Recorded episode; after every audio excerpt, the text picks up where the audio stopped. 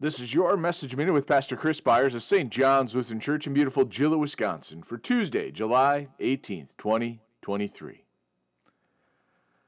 Brothers, if anyone is caught in any transgression, you who are spiritual should restore him in a spirit of gentleness. Keep watch on yourself, lest you too be tempted. Bear one another's burdens, and so fulfill the law of Christ.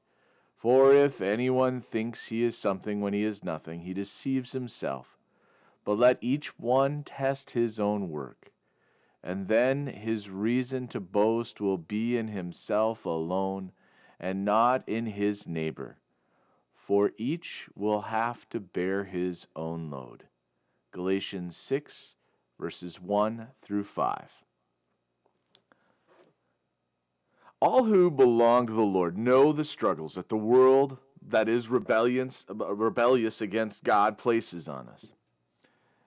It has caused struggle and strife in the world, and how it continues to create divisions among brothers and sisters of Christ. In this world, we all know suffering. It is the joy of joy in Christ that we are called to cling to, and that joy is that which comes from the freedom we receive from Christ and Christ alone. It can be easy to see the stumbling and failure of another and become puffed up in believing that we are better than our fellow Christian. This is what we are being reminded to avoid.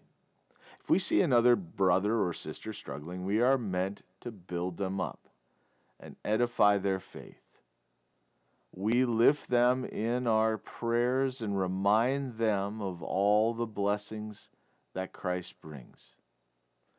We cannot forget our own issues and struggles, but remember how our Lord lifted us out of despair into hope, and offer those same reminders to another in times of difficulty. When they weep, we weep. When they mourn, we mourn. We also sing the praises to God and the promises of Christ's love are to flow from our mouths. We cannot force restoration, but in the love of Christ we can bind the wounds.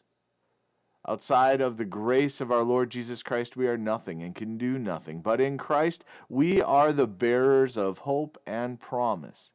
The burdens that we bear are ours to bear, but in Christian fellowship, we can offer comfort and support that Christ gives to all of us. And like the one who was called to bear the burden of the cross with Jesus to Golgotha, we come to the cross and lay all our burdens down. Let us pray. We thank you, our Heavenly Father, through Jesus Christ, your dear Son, that you have kept us this night from all harm and danger. And we ask you to protect us this day also from sin and every evil, that in all we do today we may please you.